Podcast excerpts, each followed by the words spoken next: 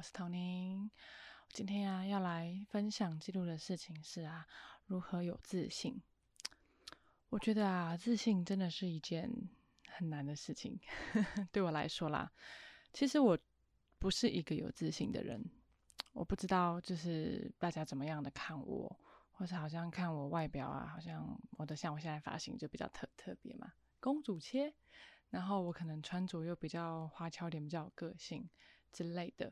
但是其实我自己知道啊，其实我不是个那么有自信的人。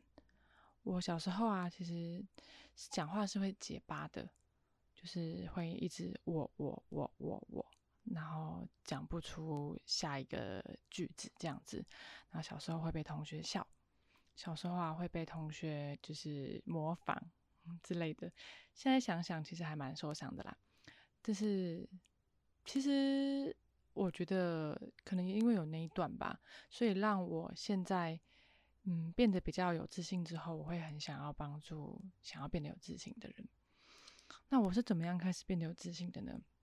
我一直在想啊，这一段我以前不是个很喜欢跟人家一起出去玩啊，或者是接触的人，我比较。喜欢自己一个人独处这样子，现在偶尔也是需要啦，但那个是属于内向跟跟外外向的部分，我们下次聊。嗯，那我是想要讲自信的部分。我一开始啊是讲话是会结巴的，可是到现在我竟然能够在公司里面做线上节目的主持人，我能够跟第一次见面就要搭配直播一个小时的这样的状况下，我还能够。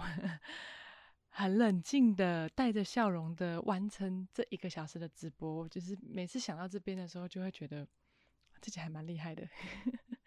但我不是来炫耀我很厉害，和我主持有多少节目，做了多少直播啦。我要讲的是啊，我到底是从什么样子的状况下，慢慢的、慢慢的决定要做些什么事情，再才走到现在的呢？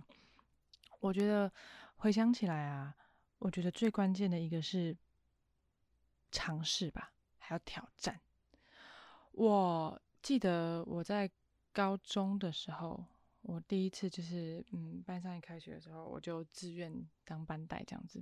然后当班带啊，每天都要去学务处，就是晨会，然后去听就是各个处室要布达给每个班上的同学知道的事情。然后班带就要负责去听，听完之后就把他带回班上，然后跟大家布达。他就要是要站在台前，每天都站在台前跟大家讲话这样子。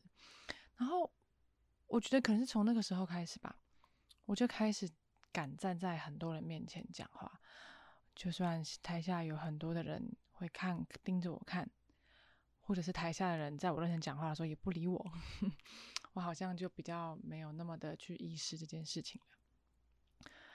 就这样子，我记得三年下来有六个学期，我当了五个学期的班带，所以就这样子，在五个学期在大家面前讲话，才有现在的我吧。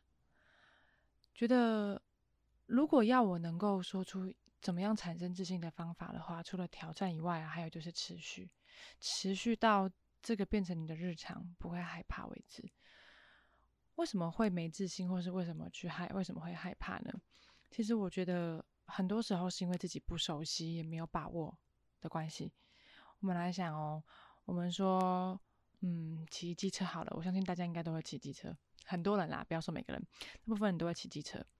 那现在你像，如果你是考上机车一两年的人好了，要你骑车骑到呃，可能其他区域，你从只能台北市骑到新北市，你是有信心的吗？大部分是有的嘛，对吧？但是如果回到啊，在考驾照之前好了，你会有信心吗？如果你是还没有开始接触机车，还没有开始学机车怎么骑，你也不了解机车的结那个结构、油门啊、刹车啊什么的，是不是会觉得啊好可怕哦？要骑到外线是会不会被撞之类的？会没有信心吗？所以，那为什么现在是说，如果你要你骑车骑机车到外线是是会有信心的呢？是因为你已经有经验了嘛？而且你每天骑车，每天骑车到现在为止，其实成为你生活当中的一部分了，对吧？所以啊，我觉得要变得有自信的话，要不断的去尝试，让它成为自己的一部分。我们不要说可能对某件事情有自信好了，我们来说一个对自己有自信这件事情。我记得前阵子啊，我男朋友跟我说啊，嗯，当你每天做一件小事情，持续去做的时候，你会开始变得有自信。他当时就举了一个例子，就是第一个到学校。他说他曾经啊，就是因为有参加教会的活动，教会的活动都很早嘛，有那样子的晨跟晨会的那种活动，所以都会很早起来，可能读点圣经啊，或祷告啊，读点书之类的。然后那之后，他就会先到学校，然后到学校之后啊，他就是对最第一个到学校的就会很游刃有余，很从容不迫。就在想这件事情，我好像也是这样子。我好像也是先透过生活当中一点一点的这样子的累积来开始对自己有自信的。我开始读书，我开始变得有自信之前，我做的事情是读书。我觉得我很可能在职场上面，我的我所会的东西很不如人，我会的东西很少，我知识不够，所以。我到课外，呃，我到课外，那时候学生在课外也是，还有在上班的时候用上上班之余的时间去额外学习也是。我花了很多时间在学习新的知识，了解新的知识，而且找地方使用新的知识。所以一点一点的，让我不会的、不知道的、不晓得的这些知识，慢慢的、慢慢的能够累积起来。到总有那个 moment，你发现你跟别人搭得上话的时候。会觉得哇哇，原来我可以耶！原来我可以搭得上话诶。我觉得最近的一个例子啊，就是因为我是创新营销部的嘛，我们这里在做行销相关的内容。那我们呢的工作内容是要把声音的知识包装的好玩有趣，但是又不能没有专业性。所以呢，我们要了解怎么样做行销。那我们在做线上节目的行销的话，就要有引流。粘着跟转化这三个部分，那我们首先要做节目，第一个要考量引流嘛。那引流要考量哪一些事情呢？我们要考量使用者体验、开信率，那那个对方看这个节目的内容的观感是什么？然后对方的就是看我们节目，我们节目的难易度如何，包装的有不有趣，主持人跟可能来宾跟讲师的角色如何搭配等等的，我都要考量进去。而这些都并不是我在公司里面做的时候学的。而是我在工作之余去上课的时候，其实就已经知道了相关的知识，再把它运用上来的。所以我在工作外的学的是知识，我在工作这里里面呢，是在找使用这些知识的时机和可以使用的方式，进而直接去去尝试去做。而你一点一点的不断的把你所学东西去做呢，那就会你就会看到效果嘛。不管是有效果或没有效果，其实都是可以反思自，就可都是可以让自己反思去检讨的。我觉得就是这样子一段一段的过程，让我开始看到了，嗯，每集节目的成果，可能是收视率啊变高啊，点击次数变多啊，来报名的人数啊一天一天的增加，甚至有口耳相传的，是推荐自己同事来参加的，都有。我觉得就是这样子，不断的去学习，不断去尝试。而让这些成为我生活当中、职场当中每天都要经历的生活的一部分，而开始看到了结果，一点一滴的就会开始对自己有自信了。过程当中会有很多的辛苦哦，像我被刁过啊，还有被不喜欢过啊，被讨厌过啊，觉得我难搞啊，觉得我的想法很奇怪啊，等等都有可能。但是没有关系，你会看到结果的。如果你做错了，就调整方向；如果做的不好，那就下一次再优化。终究会有机会的，所以我觉得就是因为这样子，让我开始对我的工作开始越来越有自信。而到这个上半年的专案结束之后啊，我的专案这里所累积下来的范式 SOP 有得到总裁的认可哦。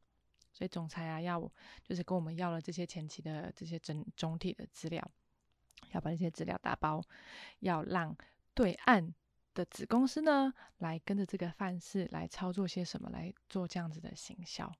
我就听到这个的时候啊，其实我很开心，而且我自信心大增。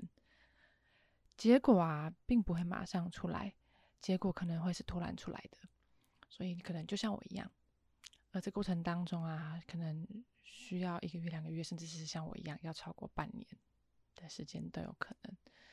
曾经有一些其他例子是有一年的，都有可能，时间会很长，但是。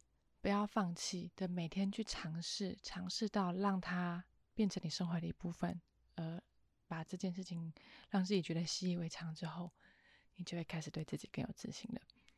对，这个是我就是最近工作上发生的事情，有就是主管让我知道我所做的这些专案内容、SOP 范式这些，还有我写的脚本、整体计划受到总裁肯定，受到公司里面的大人物肯定，真的很开心这样子。对，所以今天要分享的就是。要拥有自信啊！要不断的去尝试去做，让这些成为自己的一部分。